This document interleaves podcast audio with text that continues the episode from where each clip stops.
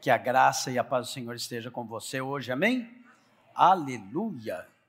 Sabe, a clareza da palavra sobre a sua vida é a coisa mais importante que você pode ter.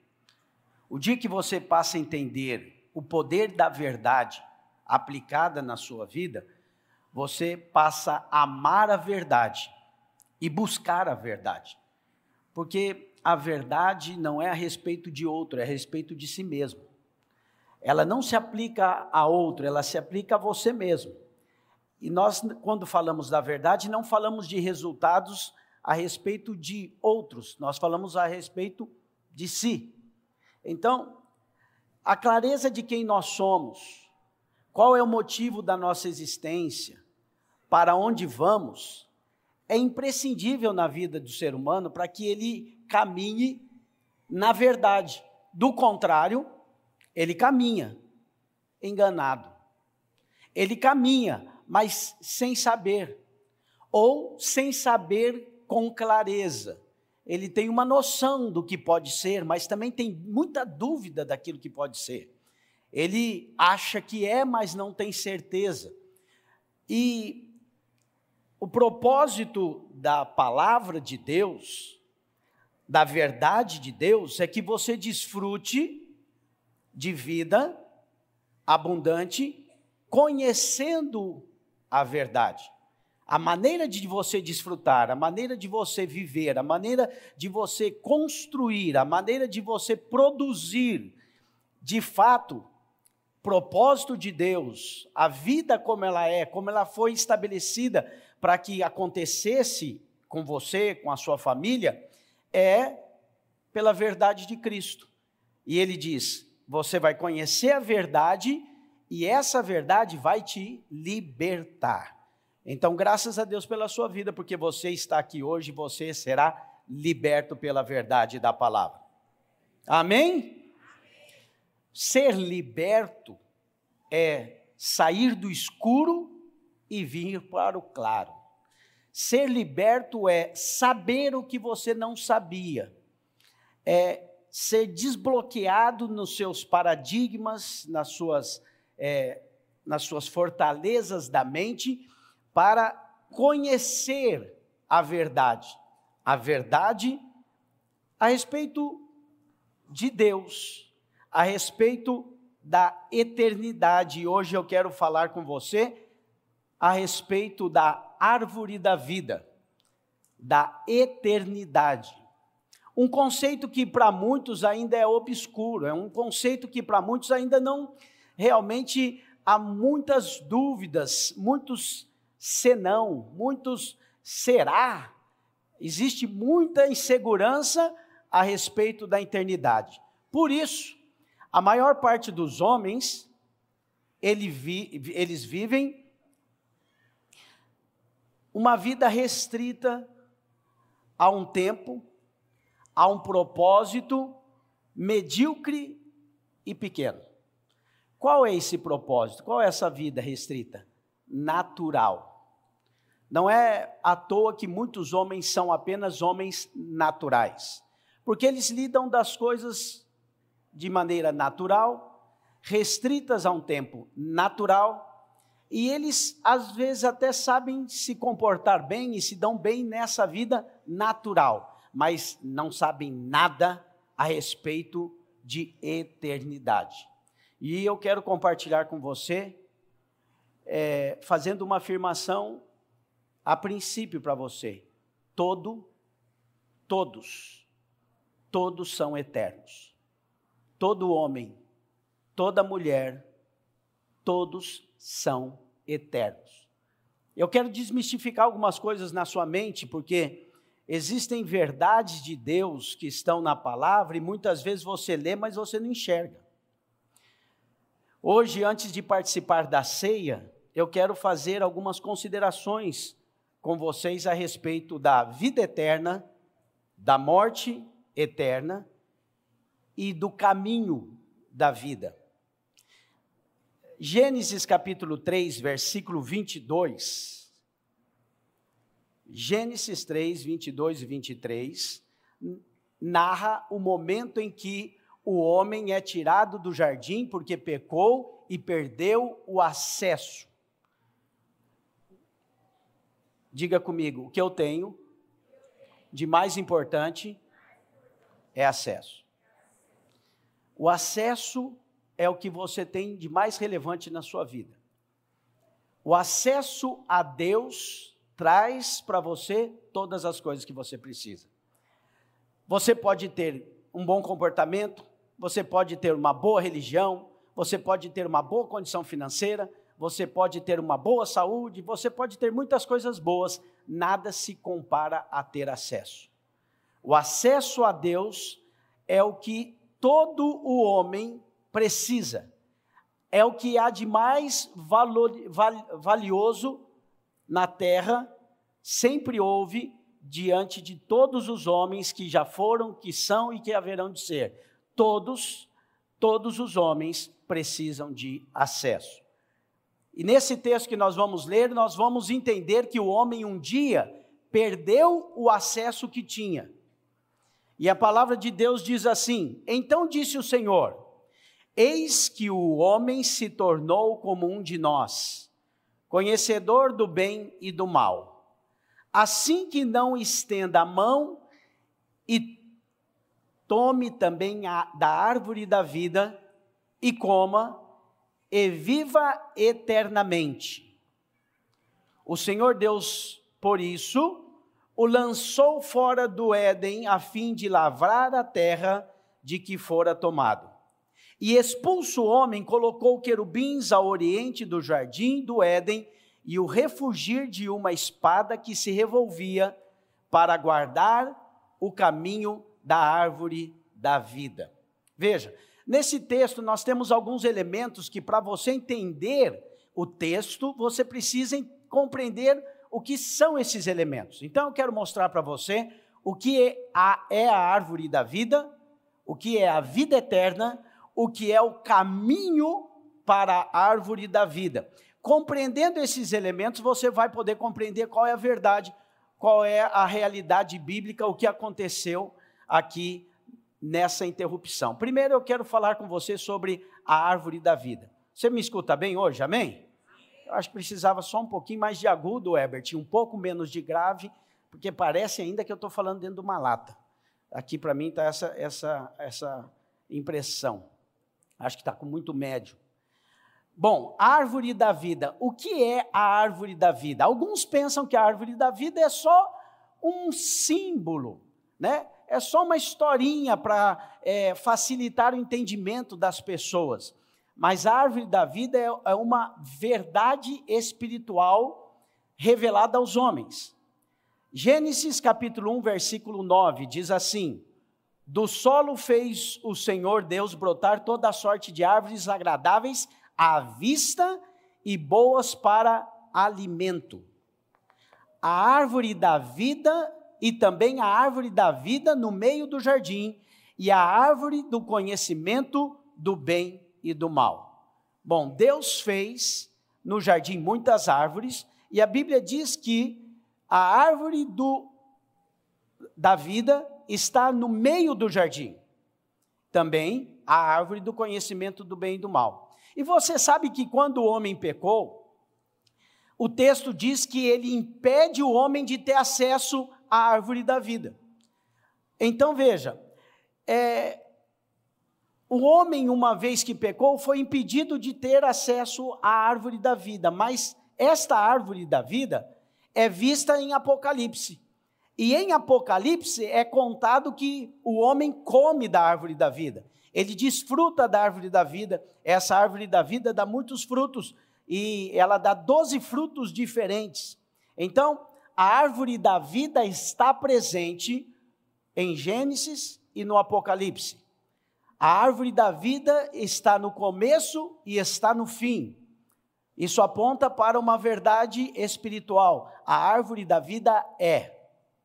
Segunda coisa que você precisa entender é que a árvore da vida, que está no começo e que está no final, ela sempre aparece no centro. Em Apocalipse, capítulo dois, versículo sete, diz: quem tem ouvidos, ouça o que o Espírito diz às igrejas. Ao vencedor dar-lhe-ei que se alimente da árvore da vida, que se encontra no paraíso de Deus. Apocalipse dois, vinte e dois diz, no meio da sua praça, diga comigo, no meio. No meio de sua praça e da, sua, da outra margem do rio, está a árvore da vida. Estão passando aí? Estão conseguindo me acompanhar, os irmãos? Que produz doze frutos, dando o seu fruto de mês em mês, e as folhas das, da árvore são para a cura dos povos. A árvore da vida em Gênesis está no meio do jardim. A árvore da vida em Apocalipse está no meio do jardim. Se a árvore da vida está no meio da sua vida, então você tem vida. A árvore da vida só pode ser desfrutada e reconhecida quando ela está no centro. Quando ela é o centro. A árvore da vida é Cristo. Alguns se contentam em ter Cristo na sua vida como um coadjuvante, como um suporte quando necessário, como um socorro presente, mas só no tempo da angústia. Ele não está no centro. Quando é assim na sua vida, então ele não está no centro. E quando não está no centro, a árvore da vida, há problemas. Então, quando Adão e Eva não centralizaram a árvore da vida, não deram atenção para a árvore da vida, não é, valorizaram a árvore da vida, o que eles fizeram? Eles fizeram uma opção. Opção que você e eu temos hoje. Você tem todos os dias. Todos nós temos essa opção. E aí, a opção que eles fizeram foi pela árvore do conhecimento do bem e do mal. Veja, a árvore do conhecimento do bem e do mal não é uma árvore má. É uma árvore do conhecimento do bem e do mal. Mas não é a árvore da vida. Há muitos que preferem andar por essa árvore, porque querem saber tudo, e eles acham que eles precisam entender tudo. É a árvore do conhecimento do bem e do mal. É o homem pelo homem tentando por ele mesmo ser alguma coisa. Mas existe uma árvore da vida. E a árvore da vida é aquela que tem a ver com a vida eterna. Tanto tem a ver com a vida eterna que quando o homem aqui no texto faz a opção pela árvore do conhecimento do bem e do mal, por amor, Deus proíbe o homem o acesso à árvore da vida.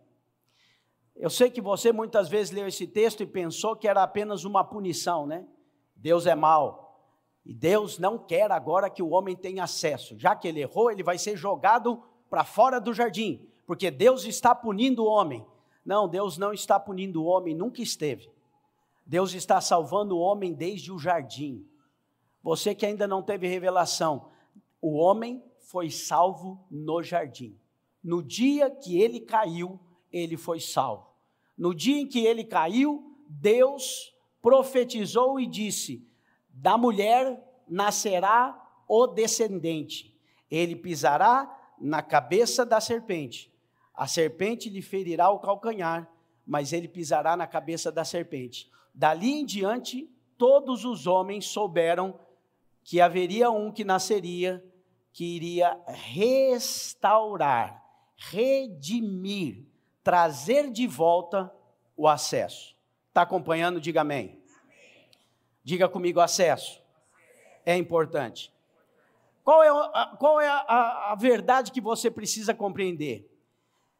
A vida e a morte, ambos são eternos. Sabe qual é o conceito equivocado de alguns? É que morte é o mesmo que aniquilamento. Morreu, acabou. Por que que muitos pensam que morreu, acabou? Você já parou para pensar nisso? Porque são naturais. E essa é uma verdade natural, compreendida por homens naturais. Essa não é a verdade da palavra. Essa não é a verdade de Deus. Deus é espírito. A verdade de Deus é superior à verdade natural. As leis espirituais são superiores às leis naturais. As, a vida do Espírito é maior do que a vida na carne.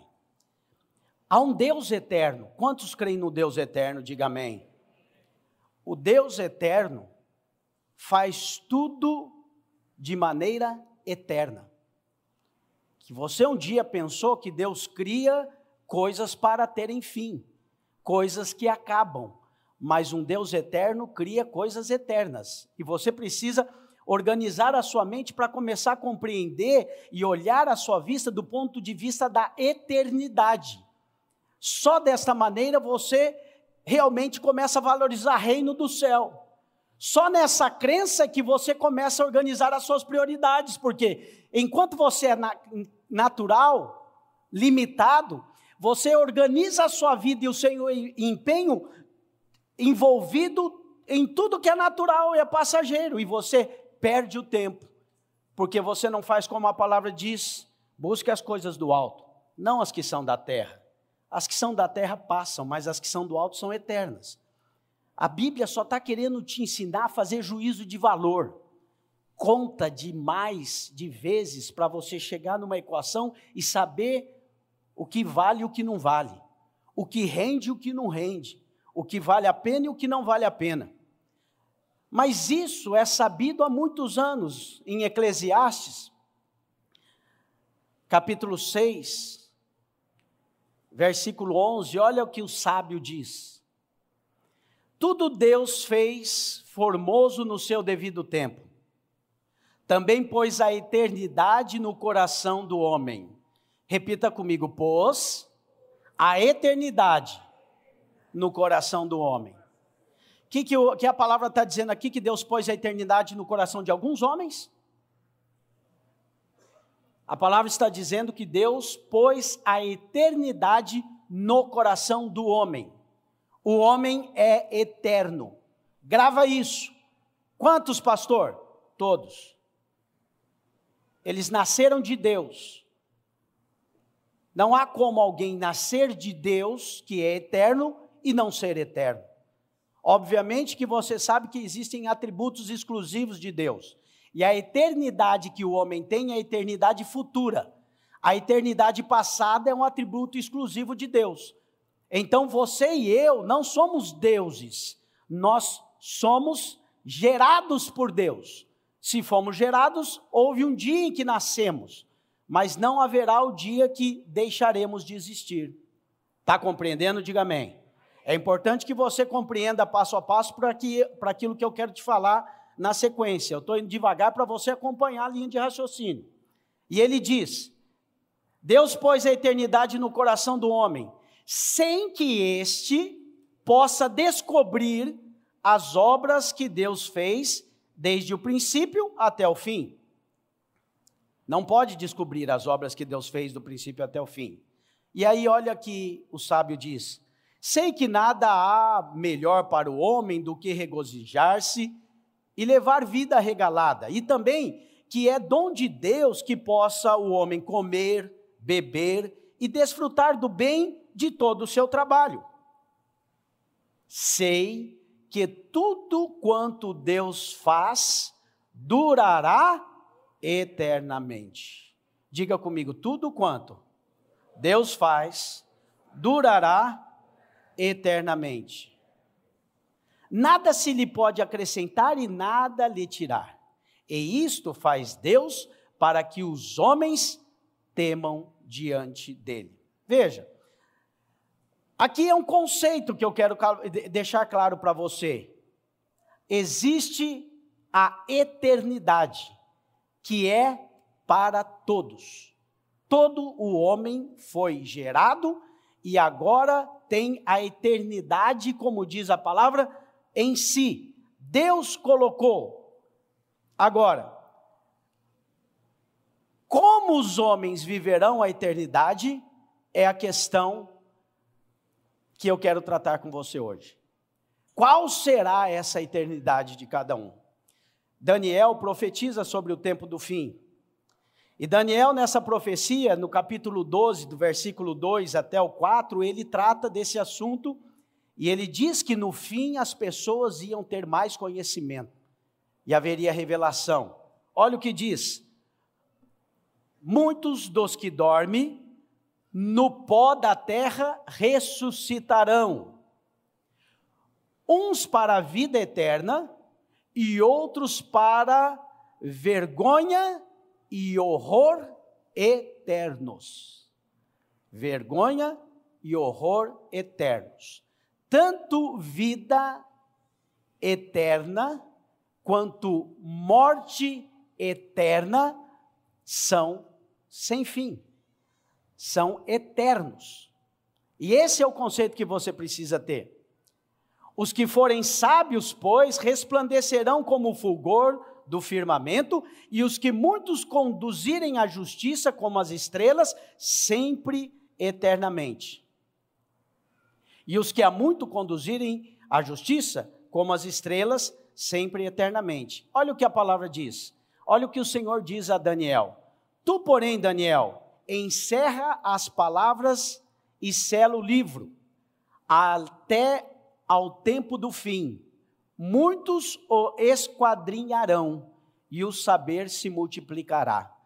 Essa palavra esquadrinharão, talvez para você é estranha. Esquadrinhar significa dar voltas em torno de, ficar em volta, volta, vai, olha, vê de novo. Muitos, o Senhor diz, sela, porque no fim, e nós estamos muitos séculos depois de Daniel, diz a palavra, os homens vão esquadrinhar essa palavra, eles vão estudar essa palavra, e o saber desses homens se multiplicará.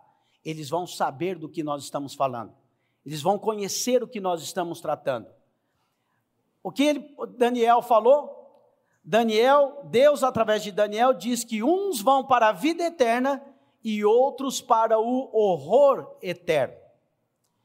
Em Mateus, no capítulo vinte e cinco, versículo quarenta e seis, eu estou dando base bíblica para que você tenha convicção na palavra daquilo que eu quero te mostrar hoje.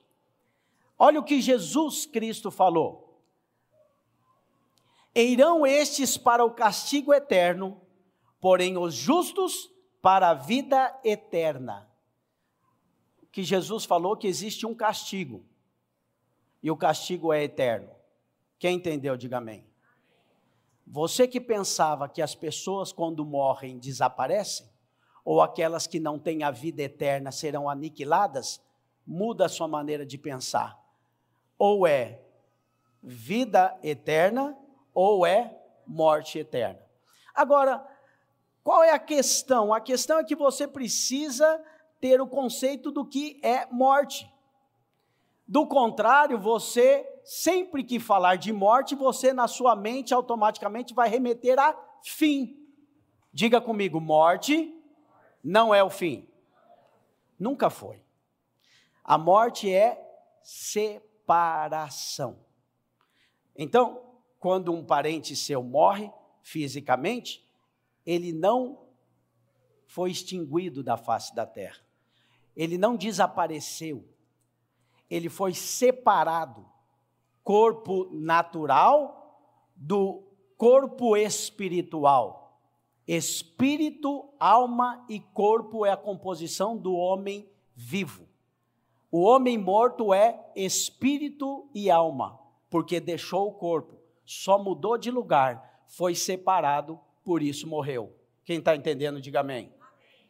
Por isso que o texto da palavra de Deus, sempre no Novo Testamento, vai tratar de morte daqueles que são salvos, ele nunca fala morte. Ele fala, dormiram, dormiram no Senhor, dormiram. E aí o Senhor, quando vai ressuscitar Lázaro, ele diz, Lázaro está dormindo. Aí os discípulos falam, então não precisa ir lá, porque se ele está dormindo, ele está bem. Não entendiam, aí Jesus teve que explicar. Aí Jesus falou, Lázaro morreu.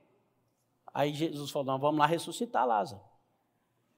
Então veja, a compreensão do homem natural é muito pequena e limitada, enquanto a compreensão do homem espiritual vem de Deus, e ele começa a enxergar o mundo e a sua vida e as suas, suas conquistas, e o seu trabalho, e o seu empenho, e o seu envolvimento naquilo que ele se envolve, do ponto de vista eterno. Só assim, homens e mulheres podem ser usados pelo Espírito de Deus. Só o que Deus faz através da sua vida é o que realmente fica. O que importa é só o que é eterno. O que é passageiro tem valor, mas tem pouco. O que é eterno não se pode comparar com aquilo que é passageiro. Você que vive focado no seu trabalho e pensa que faz grande coisa em viver o dia inteiro pensando em ganhar dinheiro e não pensa nada na eternidade, você é só alguém desinformado, equivocado, andando por aí achando que está fazendo coisas relevantes. E um dia, quando num abrir e fechar de olhos tudo terminar nesse tempo, você vai ver que o que fica é só aquilo que vai para a eternidade. Essa clareza o Espírito de Deus quer trazer hoje para você. Por isso a palavra de Deus diz que há muitos que comem e bebem, e eles comem para a sua própria condenação, porque eles anunciam algo espiritual tendo uma vida natural. Eles profetizam algo que acontecerá no mundo espiritual, mas eles mesmos não participam. Então, participar da ceia e da mesa do Senhor é algo que traz para você, pelo Espírito, clareza espiritual, relevância da vida em Deus, e o senso de oportunidade daqueles que passam a enxergar aumenta demais. O senso de privilégio na vida daqueles que se incluem na vida eterna e tem revelação da vida eterna é tão grande que os homens dizem: como eu posso ficar de fora de uma coisa tão abençoada? Como eu posso ficar de fora de tamanha graça? Como eu posso abrir mão da vida eterna que me foi dada em Cristo Jesus pela graça? Quem está entendendo, diga amém. Então veja, a palavra de Deus é clara quando ela diz que existe um caminho, que foi dado ao homem, mas o homem não quis, e agora ele pecou e o caminho foi bloqueado. E por que que o caminho foi bloqueado? O caminho foi bloqueado para que o homem não comesse e não vivesse eternamente no pecado. Tá claro? Vamos voltar lá para o texto? Volta lá em Gênesis, capítulo três, versículo vinte e dois. Então disse Deus: eis que o homem se tornou como um de nós, conhecedor do bem e do mal. Eu vou precisar de umas, uns três domingos para pregar isso para os irmãos. Eu quero falar mais coisas, mas se eu ficar falando muita coisa, eu não chego onde eu quero. Meu tempo é curto. Como é que o homem se tornou como um de nós, sendo que Deus diz: façamos o homem à nossa imagem? Essa eu não vou responder, só vou deixar para você pensar, que na próxima domingo eu conto. Veja, o Senhor diz: se tornou como um de nós, que não estenda a mão e tome também da árvore da vida. Por quê? Tome da árvore da vida e coma e viva eternamente. Ué, agora Deus não quer que o homem viva eternamente? Porque ele diz: se o homem comer da árvore da vida, ele vive eternamente. Vamos proibi-lo de viver eternamente. Você está entendendo? Por que o homem agora foi proibido de viver eternamente? Porque agora o homem conhece o bem e o mal. Porque agora o homem se desviou, o homem pecou, o homem agora não pode ter acesso à vida, porque a vida eterna não tem acesso quem peca, e o acesso é bloqueado. Fala: o acesso foi bloqueado para o meu bem. Aí você fala: não acredito, pastor. Pois é, foi bloqueado para o seu bem, porque se Adão tivesse comido da árvore da vida em estado pecaminoso, toda a sua descendência seria eternamente pecador. Sendo eternamente pecador, não haveria salvação. Eu sei que tem gente que ora para o diabo ser salvo um dia. Você nunca pensou por que que o diabo não pode ser salvo? diabo pecou em estado eterno. Quando Deus separa você em Adão da árvore, ele dá oportunidade e ele diz, o pai de todos não vai pecar em estado eterno, para que todos não sejam perdidos.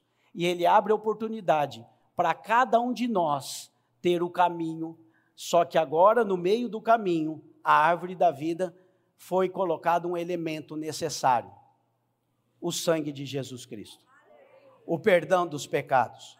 O sangue é colocado para que você então possa chegar e tomar da árvore da vida sem pecado e viver eternamente. Você está entendendo? Por isso que o animal foi morto, o sangue foi derramado e a vestes, a pele do animal serviu para cobrir o pecado de Adão e Eva. O que é que Deus fez? Vocês terão acesso, mas agora só pelo sangue. Então Abel, o próximo filho, já entendeu o princípio. E que, o que, que Abel fez?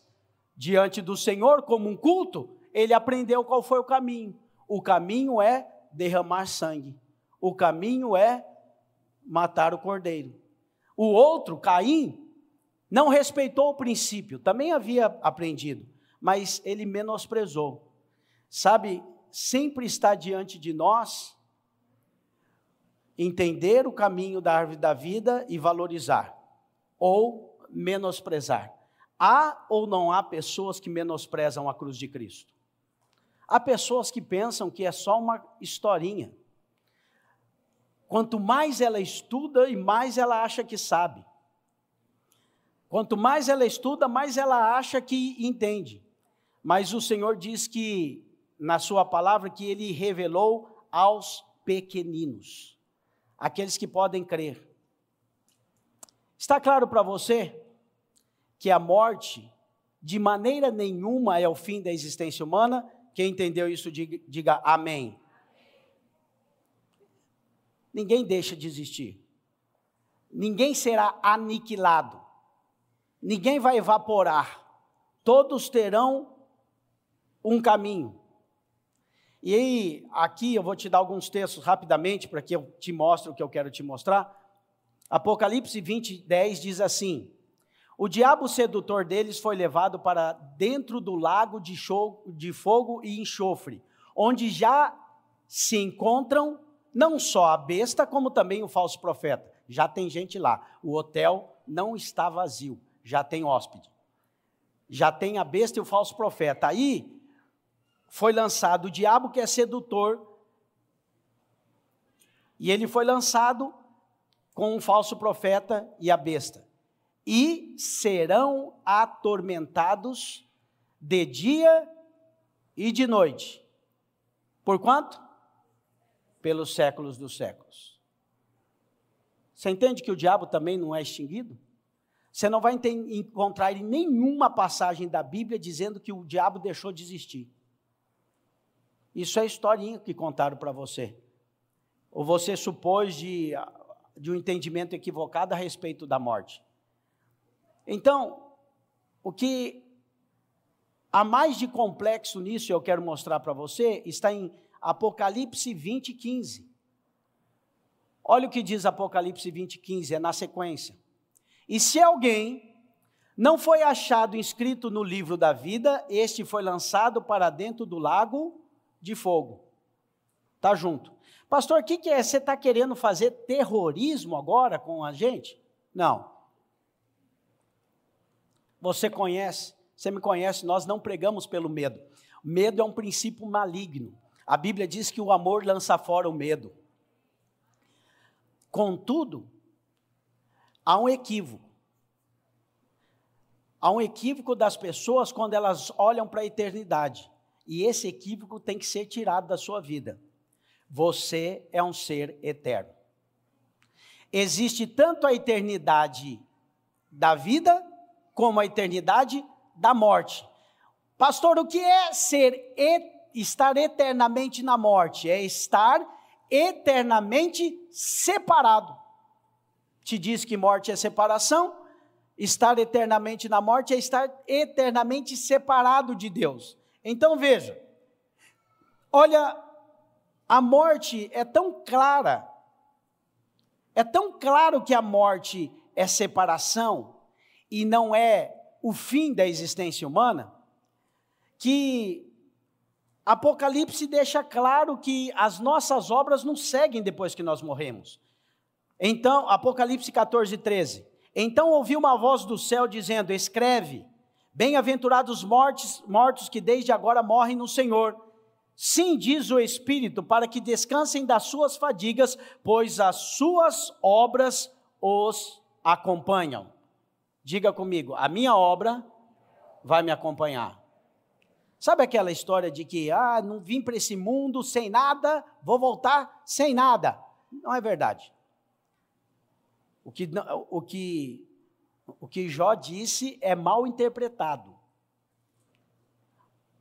No vim para, o, para esse mundo e no voltarei. Bendito seja o nome do Senhor. Ele quis dizer, sem nada natural. Mas a palavra de Deus diz que as suas obras te acompanham. Por que que as suas obras te acompanham? Porque a sua vida continua. E ela se chama vida eterna.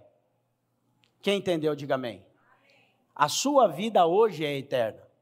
Para alguns, a vida eterna é um evento que será inaugurado no dia da morte dele. Esse é outro equívoco.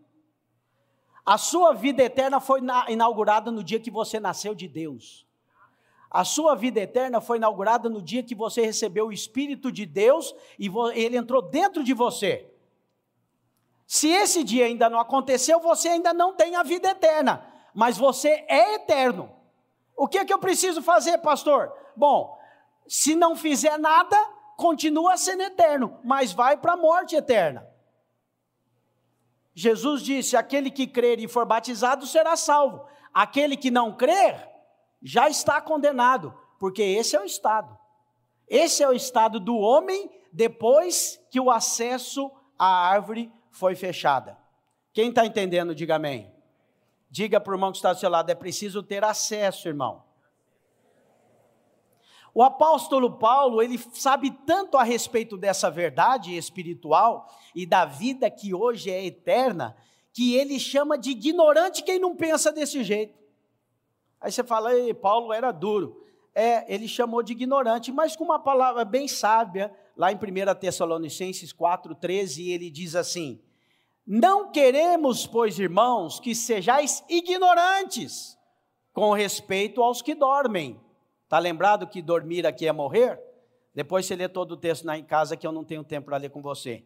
Não queremos, porém, irmãos, que sejais ignorantes com respeito aos que dormem, para não vos entristecerdes como os demais que não têm esperança. Pois se cremos que Jesus morreu e ressuscitou, assim também Deus, mediante Jesus, trará em sua companhia os que dormem. Quem crê, diga amém. Então Paulo está dizendo aqui, não seja ignorante, irmão.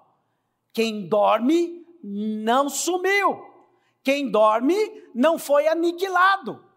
Quem dorme não deixou de existir, apenas dorme. E no texto de João, a João deixa bem claro que a vida e a morte são posições espirituais diferentes de pessoas que vivem na terra. Posições diferentes de pessoas que estão no mesmo lugar. primeira João capítulo três, versículo quatorze, olha o que ele diz. primeira João treze, quatorze, nós sabemos que já passamos da morte para a vida. Quem sabe que já passou da morte para a vida, diga amém. Porque amamos os irmãos, olha aí, pastor, tem jeito de saber qual é o indício que eu passei da morte para a vida? Paulo tá, João está dando aqui uma dica, amamos os irmãos. Quando nós amamos os irmãos, nós podemos saber, passamos da morte para a vida. Aquele que não ama, permanece na morte. Veja, todo aquele que odeia o seu irmão é assassino. Ora, vós sabeis que todo assassino não tem a vida eterna permanente em si. Ele está falando de gente que está morta ou de gente que está viva? Ele está falando de gente que está viva na terra naturalmente. Só que ele diz, tem gente que tem vida e tem gente que está morto. Tem gente que tem vida eterna e tem gente que não tem vida eterna. A eternidade está no coração do homem.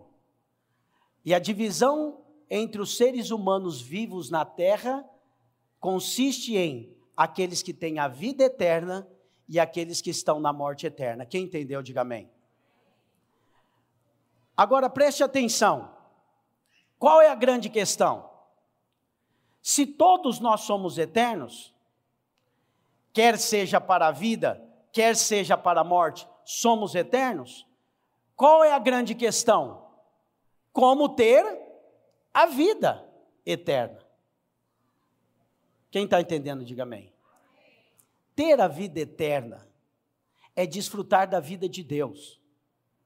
Ter a vida eterna não é para o dia em que você morrer nesta, nesta carne, neste corpo. Não. Ter a vida eterna é um estilo de vida hoje. Você está entendendo? Viver a vida eterna diz respeito ao seu casamento hoje. Seu casamento pode ter vida eterna ou pode estar em morte eterna. O seu, os seus filhos podem ter vida eterna ou pode ter morte eterna. A sua vida financeira pode ter como base vida. Como o pastor Alessandro falou hoje aqui, antes da, antes, antes da oferta. Qual é a base? A base é Deus ou é Mamon? Então veja, vida e morte são é, experiências que você desfruta hoje. Experiências que você tem hoje e não acabam. Você é um processo. Tudo no mundo, se você for pensar, é um processo. Para para pensar, nada deixa de existir de fato. Aí você fala, deixa sim, pastor, da árvore que cai, a, a, a folha que cai na árvore, ela cai e ela seca e ela murcha e ela deixou de existir. Não, ela se deteriorou, ela virou outra coisa, não desapareceu, ela virou adubo. Às vezes para a mesma árvore, às vezes para outra árvore. Quem está entendendo?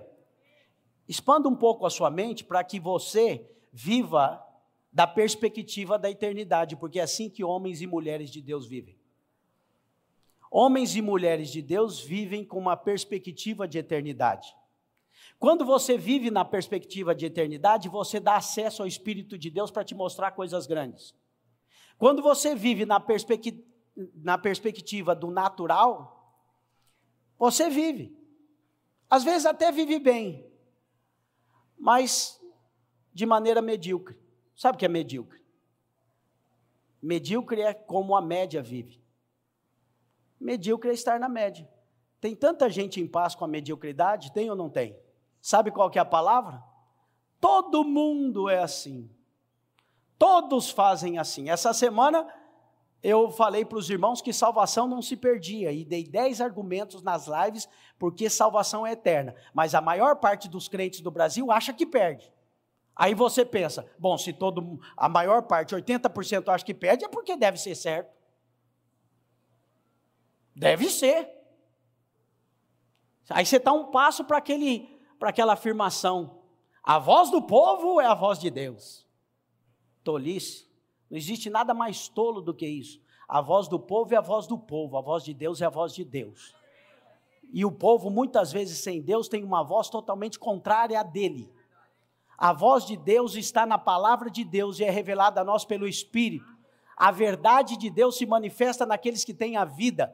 E aqueles que têm vida desfrutam de vida eterna. E aqueles que desfrutam da vida eterna, desfrutam pelo que creem.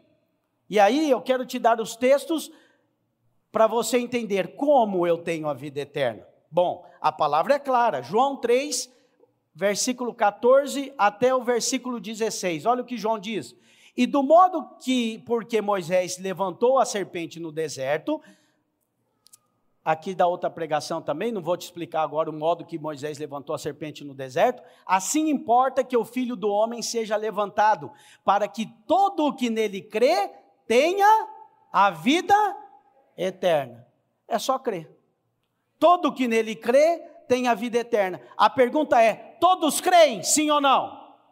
Todos creem, sim ou não? Não. Todos têm a vida eterna? Não. porque a Bíblia diz que todo o que crê é o que tem a vida eterna. Então, se nem todos creem, nem todos têm a vida eterna. São eternos, mas estão na morte eterna.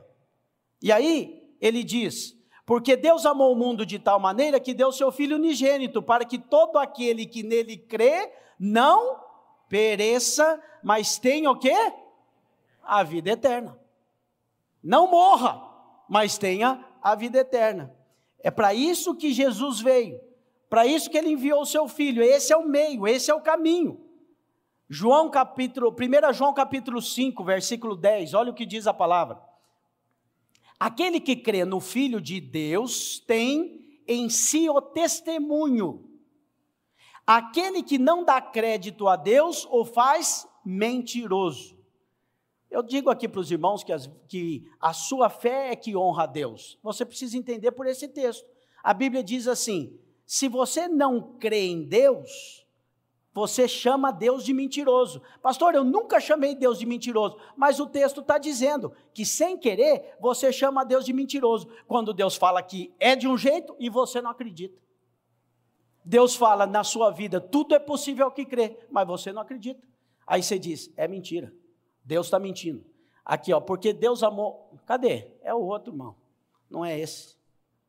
Já estamos no outro, estamos no cinco, primeiro João cinco, dez. Todo aquele que crê no Filho de Deus tem em si mesmo testemunho. Aquele que não dá crédito a Deus, o que quer não dar crédito? Não acreditar. Aquele que não dá crédito é aquele que não acredita. Aquele que não dá crédito a Deus o faz mentiroso, porque não crê no testemunho que Deus dá acerca do quê, irmãos? Do Filho. Então tem algumas pessoas que não creem. Ah, pastor, mas como que é isso? É só acreditar que Jesus morreu na cruz pelo meu pecado e assim eu sou salvo? Aí acham que é uma, uma história muito fácil, eles preferem achar que eles podem pagar pela sua salvação. Fazendo assim não dão crédito, não dando crédito fazem de Deus mentiroso, por isso são condenados. Não são condenados porque pecam. Não são condenados porque estão num pecado, são condenados porque não creem no Filho de Deus. Quem entende isso? Então quando você for orar, orar pelo seu parente que ainda não converteu, ora repreendendo o espírito de incredulidade. É o único pecado que vai levar o homem ao inferno, não crer. Você fica pensando que muitos pecados estão levando as pessoas ao inferno, né? Todos eles já foram resolvidos na cruz do Calvário, o sangue de Jesus Cristo pagou a dívida. Quem entendeu, diga amém. Aí ele diz assim, e o testemunho é esse. Qual que é o testemunho? Vamos continuar o texto. Que Deus nos deu a vida eterna. Diz, diga comigo, Deus me deu a vida eterna. Onde é que está a vida eterna que Deus me deu? E esta vida está no seu Filho. Aquele que tem o Filho, tem a vida. Aquele que não tem o Filho de Deus, não tem a vida. O que eu e você pregamos? Jesus Cristo de Nazaré. O que eu e você pregamos? Jesus é Deus e agora é homem, se fez homem, nasceu da Virgem Maria, encarnou, virou gente, é Jesus Cristo de Nazaré, ele agora é Deus na terra, andando na terra, viveu no nosso meio, em santidade, não pecou, pôde pagar a dívida, derramou o sangue dele, a dívida foi paga, e o caminho agora foi aberto novamente, em Adão foi fechado, em Cristo foi aberto. Por isso, ele diz, eu sou o caminho, eu sou a verdade, eu sou a vida. O caminho que foi bloqueado, e foi bloqueado pelos querubins, para que o homem não tivesse acesso, foi aberto, agora a Bíblia diz, há um novo e vivo caminho. O acesso à árvore da vida. Veja, sabe por que, que Deus, Jesus é tudo em todos? Porque ele é o caminho, só que ele é o cordeiro também. Ele é o cordeiro, só que ele é o sumo sacerdote também. Ele é o sumo sacerdote, ele é o caminho, ele é o cordeiro, ele é a vida, ele é a árvore da vida. Ele é tudo em todos. Você entende isso? Não entende não, mas você tem revelação no Espírito. Nem eu entendo como é que é esse negócio. O negócio é cabuloso, é complicado. Como que assim que pode ser tudo ao mesmo tempo? Como que pode ser? É a revelação do Espírito na sua vida para que você entenda que tudo que você precisa está no Senhor. E Ele já está com você, e Ele diz, eis que estou convosco todos os dias, até, até, até os confins, até os últimos dias, eis que estou com você. Ele está com você, através de quem? Do Espírito Santo. Quem tem o Espírito, tem a vida. Quem não tem o Espírito, não tem a vida. Nós estamos aqui para que você que ainda não tem o Espírito, receba o Espírito hoje. Pastor, eu nunca ouvi a pregação desse jeito, pois hoje chegou salvação na sua vida. A salvação não está numa placa de uma igreja. A salvação não está no nome de uma denominação, a salvação está num nome, Jesus Cristo de Nazaré. E a palavra de Deus diz que a partir do pecado de Adão, todos os homens passaram a ter um único acesso a Deus, através do caminho que é Jesus Cristo. Diga comigo, o acesso é pelo sangue. Quem entende isso, diga amém. O acesso é pelo sangue. Por quê? Porque para eu chegar até a vida, não posso ter pecado. E a única maneira de eu não ter pecado é estando em Cristo, porque Cristo pagou a dívida. O sangue acabou, o sangue cobriu, o sangue destruiu o pecado, a dívida foi paga na cruz do Calvário.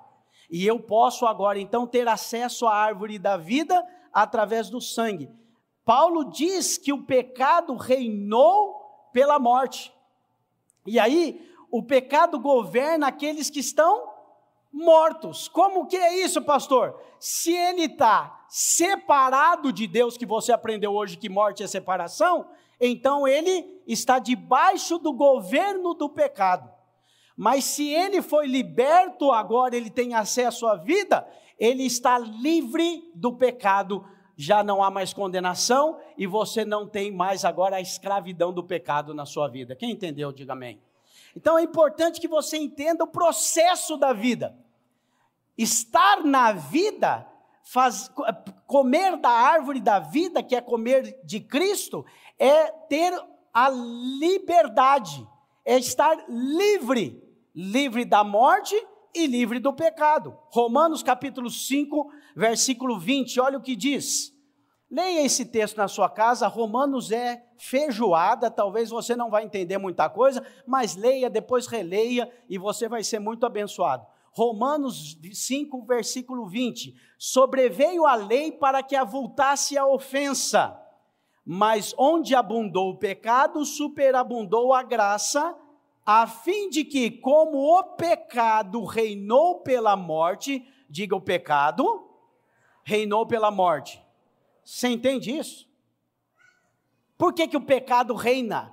Reinar é o mesmo que governar. Por que que o pecado governa na vida de alguns? Porque ele governa pela morte, a morte é separação. Aqueles que estão separados de Cristo estão debaixo do governo do pecado.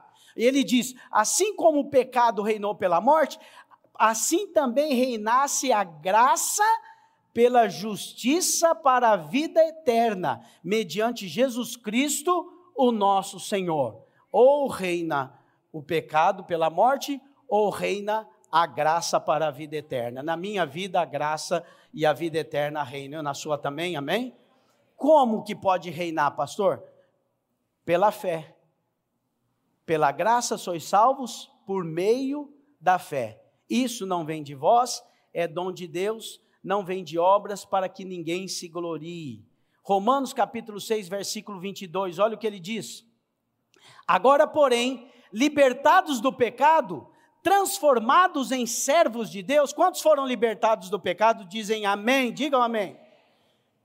Transformados em servos de Deus, tendes o fruto para a santificação e por fim, a vida eterna. Por quê? Porque o salário ou a recompensa ou o resultado, ou porque o salário do pecado é a morte, mas o dom gratuito de Deus é a vida eterna em Cristo Jesus, o nosso Senhor. Deus nos protegeu, quando tirou o acesso de Adão à árvore da vida, para que ele não comesse e então não tivesse a oportunidade de ter, ser perdoado o seu pecado. Então, depois que do homem ter pecado, o caminho recebeu um novo elemento, o sangue de Jesus Cristo. E se você entende o sangue de Jesus Cristo, você entende o caminho. E se você entende o caminho, você caminha por ele. Você não, veja, não é um lugar que você foi um dia e não voltou mais para lá. Diga comigo, é um caminho. Jesus não é só seu Salvador, ele é o seu caminho também. Ele não é só o seu caminho, ele é, além de ser o seu caminho, ele é a sua vida, a sua vida. E aqueles que vivem a vida de Cristo, esses desfrutam da vida abundante, que ele diz, eu vim para que vocês tenham vida e tenham vida em abundante, porque a vida está nele. Diga, a vida está nele. Se você está nele, então você tem a vida. Pastor, eu estou ouvindo a palavra e, e eu estou entendendo, mas eu gosto de Jesus, eu já sou até cristão. Faz tempo que eu sou cristão. É gostar de Jesus e ser chamado de cristão não, não é o pré-requisito para ser salvo e ter acesso. Quer dizer, quer saber qual que é o acesso? Romanos dez, nove e dez. Eu vou ler e nós vamos encerrar. Quem não tem acesso vai ter acesso hoje. Quem achava que tinha e descobriu que não tinha, vai ter acesso hoje também pela fé. Se com tua boca confessares Jesus como Senhor, e em teu coração creres que Deus o ressuscitou dentre os mortos, será salvo. Porque com o coração se crê para a justiça, e com a boca se confessa a respeito da salvação. Essa é a única e poderosa maneira de você se tornar salvo. Um filho de Deus, pela graça, por meio da fé. Diga comigo, é pela graça, por meio da fé. Alguns têm dificuldade de crer nisso, porque eles acham que é pela graça, por meio da fé, e mais eu fazendo a minha parte para ele ajudar. Não conseguem crer. Por isso não consegue receber. Às vezes você acha que a graça é uma coisa fácil de receber, mas na verdade só recebe quem tem revelação. Porque a meritocracia está impregnada na sua mente e você é bloqueado de acessar a graça, a menos que o Espírito de Deus te traga a revelação. O Espírito de Deus traz para você hoje revelação de que é graça, favor imerecido. Este é o acesso. Se você hoje pode crer que o acesso é sem merecer, então você pode confessar. Você confessa com a boca, você crê com o coração, você é salvo. E você continua sendo salvo da mesma maneira, pela graça, por meio da fé. Há dois mil anos atrás foi pela graça, por meio da fé. Há quatro mil anos atrás foi pela graça, por meio da fé. A única diferença entre eu, você e Adão e Eva é que hoje nós cremos naquele que veio. Adão e Eva, para serem salvos, precisavam crer naquele que viria. Mas todos são salvos pela graça, por meio da fé.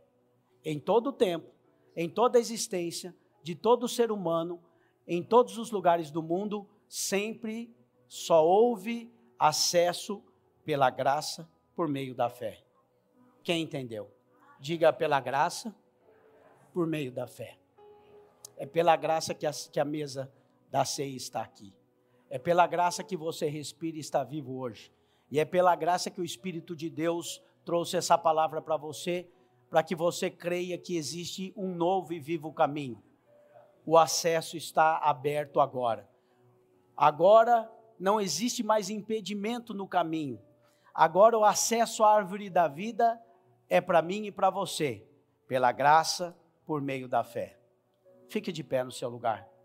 E se você ainda não tem esse acesso, não é uma questão natural, é uma questão espiritual. E se você ainda não desfruta desse acesso, porque não é uma questão de vir à igreja ou ter uma religião,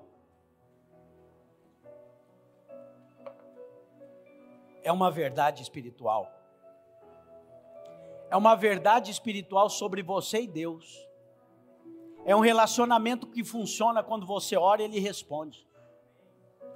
É um relacionamento que funciona quando Ele responde e você sabe que foi Ele que deu. E quando você sabe que foi Ele que deu, o seu coração enche de gratidão. E a gratidão te dá condições de desfrutar da vida, a vida abundante. Sem esse entendimento, você pensa que vida abundante é ter muito dinheiro e ter condições de desfrutar. Vida abundante é ter gratidão para reconhecer aquilo que ele já desfruta. É ter revelação do que é viver eternamente. Você que nasceu de novo, não morre mais. Passou da morte para a vida. Essa semana você não vai reclamar mais de coisas pequenas na sua vida. Porque é muito pequeno para você reclamar, sendo que você é eterno, tem a eternidade inteira. Além de ter a eternidade inteira, você tem acesso. Você tem acesso pelo sangue de Jesus Cristo. Você tem um Pai que te ama, que pode todas as coisas, e você tem a palavra como promessa para você, dizendo, pedi e dar-se-vos-á. Todo aquele que pede, recebe. Tudo que você pedir, em nome do Senhor, você vai receber. Sabe como é que isso chama? Acesso. Feche os teus olhos. E se você tem acesso, se alegre e comece a agradecer. Se você não tem acesso, reconheça e queira ter. Queira ter. É simples. O Espírito diz, eis que estou à porta e bato. Se alguém ouvir a minha voz e abrir a porta, abra a porta e diga, eu quero ter acesso. Eu vou orar por você. Eu vou fazer uma oração e você vai repetir a oração que eu vou fazer. E se você não tem acesso, você vai passar a ter acesso agora.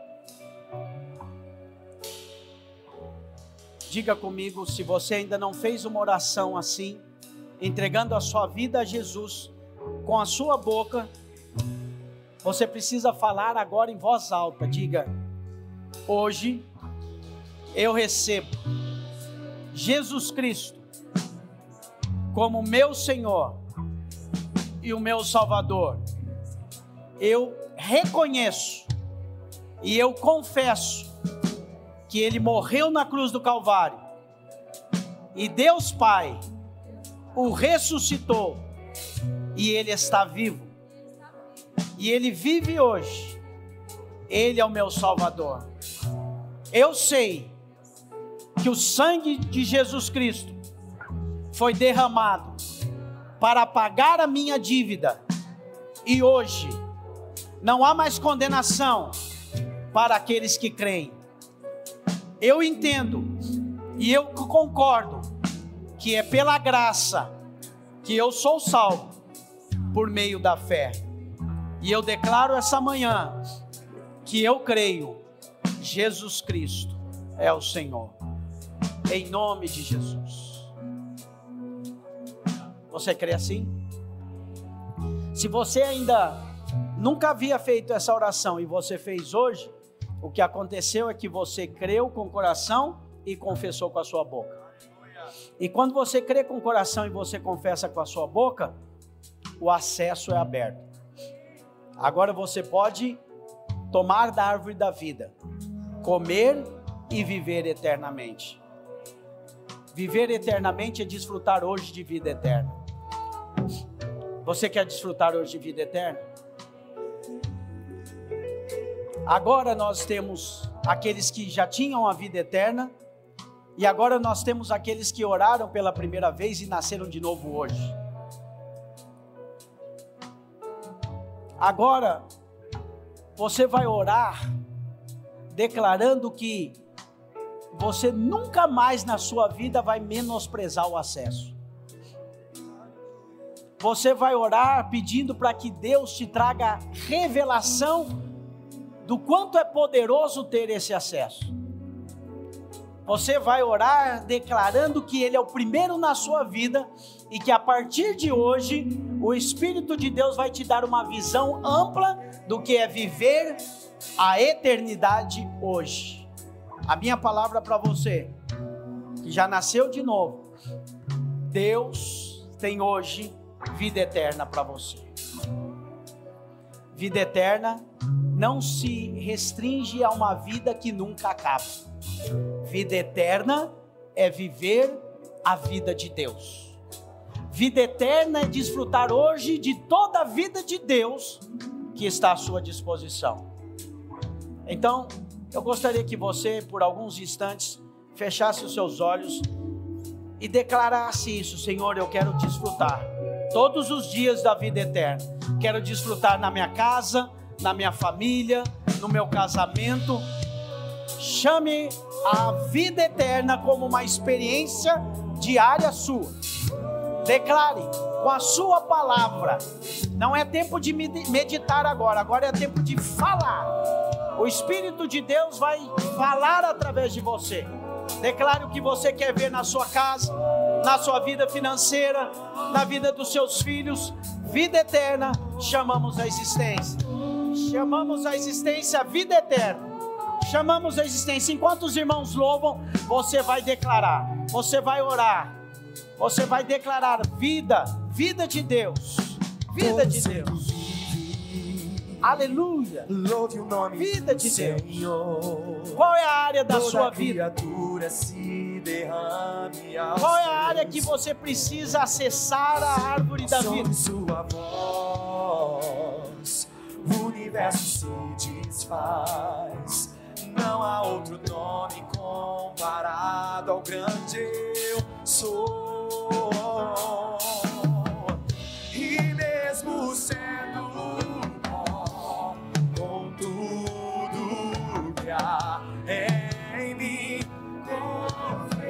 confessarei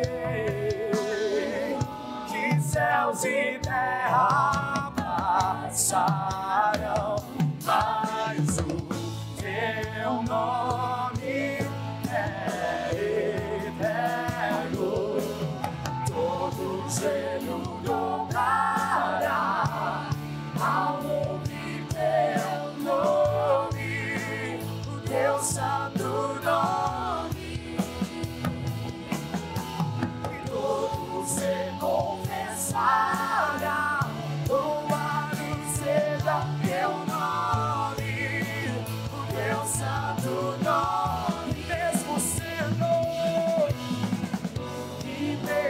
Sendo pó, com tudo e a Ele confessarei que céus e terra passarão, mas o Teu nome é eterno, todo joelho dobrará.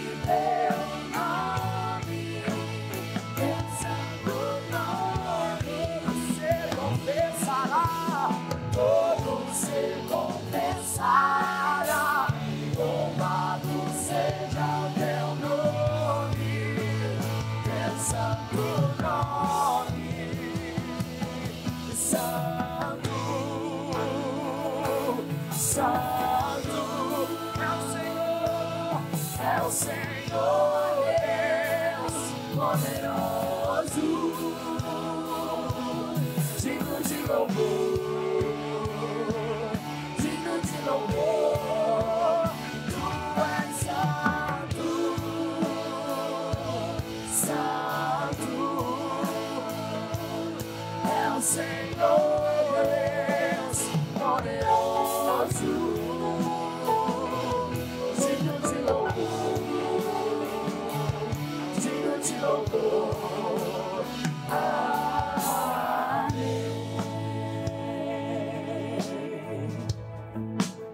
e este, este é o acesso, o pão e o sangue. Não há outro meio, não há outro caminho. O acesso está restrito ao pão e ao sangue. Por meio do seu corpo, ele levou o meu pecado e o seu pecado. A minha dívida é a sua dívida. Não me pergunte como ele fez isso.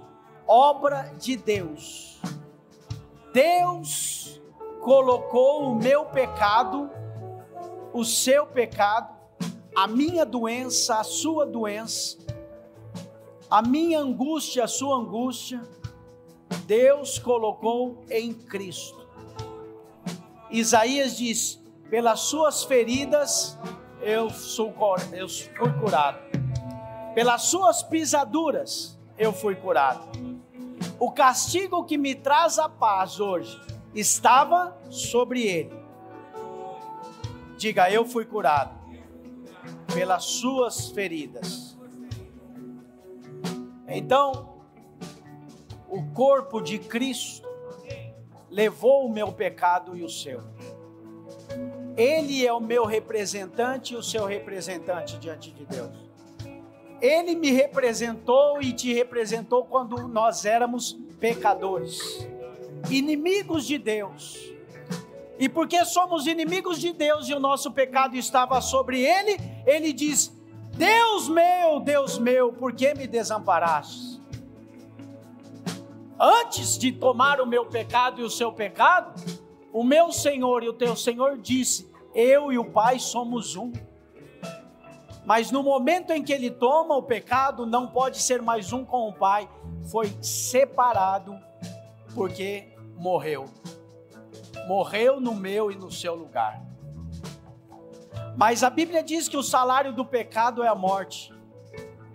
A consequência do pecado é a morte. Mas aquele que não tem pecado não pode ficar morto. A morte não pode deter, e por isso a respeito dele está escrito: onde está, ó morte, a sua vitória? Onde está o inferno, o seu galardão? O seu aguilhão? Onde está o aguilhão do inferno? Foi destruído. A morte, o pecado foram vencidos pelo meu Senhor na cruz do Calvário. E então, porque ele levou o meu e o seu pecado, mas nele mesmo não tinha pecado, a morte não pôde detê-lo. E no terceiro dia ele ressuscitou. Até os dias de hoje, entre os judeus é contado que os discípulos foram no túmulo e roubaram o corpo de Jesus. Sequestraram o corpo de Jesus. Mas está escrito que eles foram subornados pelos romanos para que essa mentira fosse contada até os dias de hoje. Eu e você conhecemos a verdade. A verdade é que Jesus ressuscitou.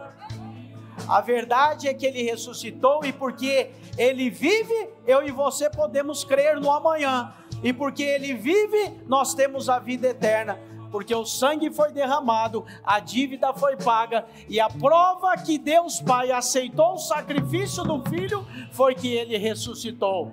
Foi assunto aos céus, está à direita do Pai, e hoje à direita do Pai tem Jesus Cristo de Nazaré, um homem, homem Deus, assentado à destra do Pai.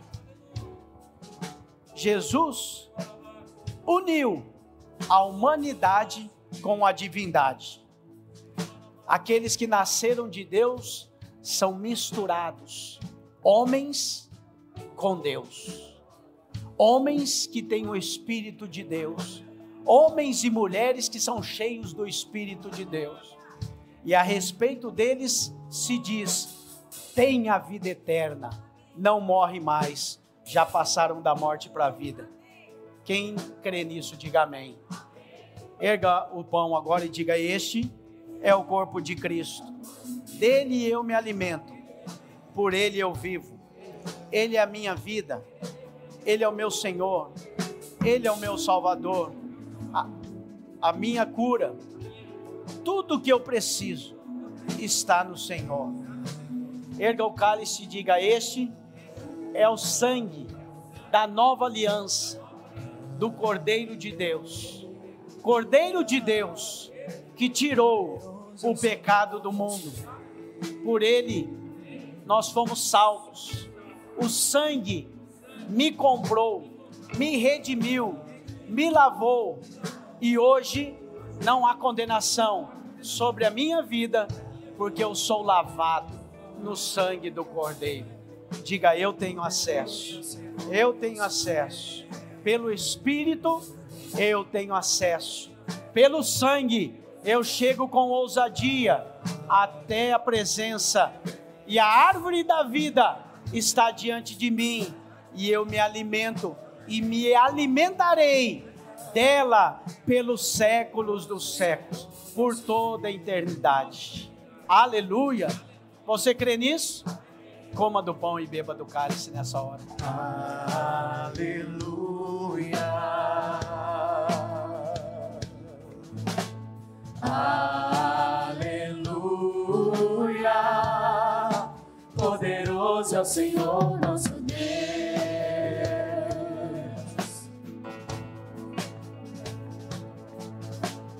Aleluia. Santo.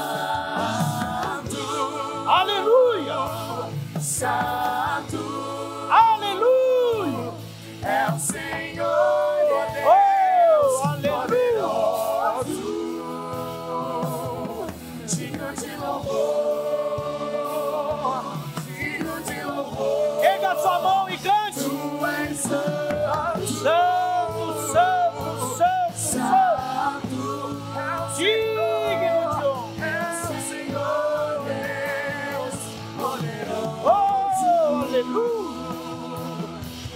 de louvor, oh, aleluia. Tu és santo, santo, santo é o Senhor, é o Senhor, Deus poderoso, digno de louvor, digno de louvor, aleluia.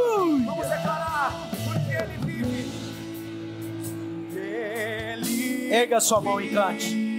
Declare isso, porque ele vive, eu posso crer. Eu posso crer no amanhã, porque ele vive.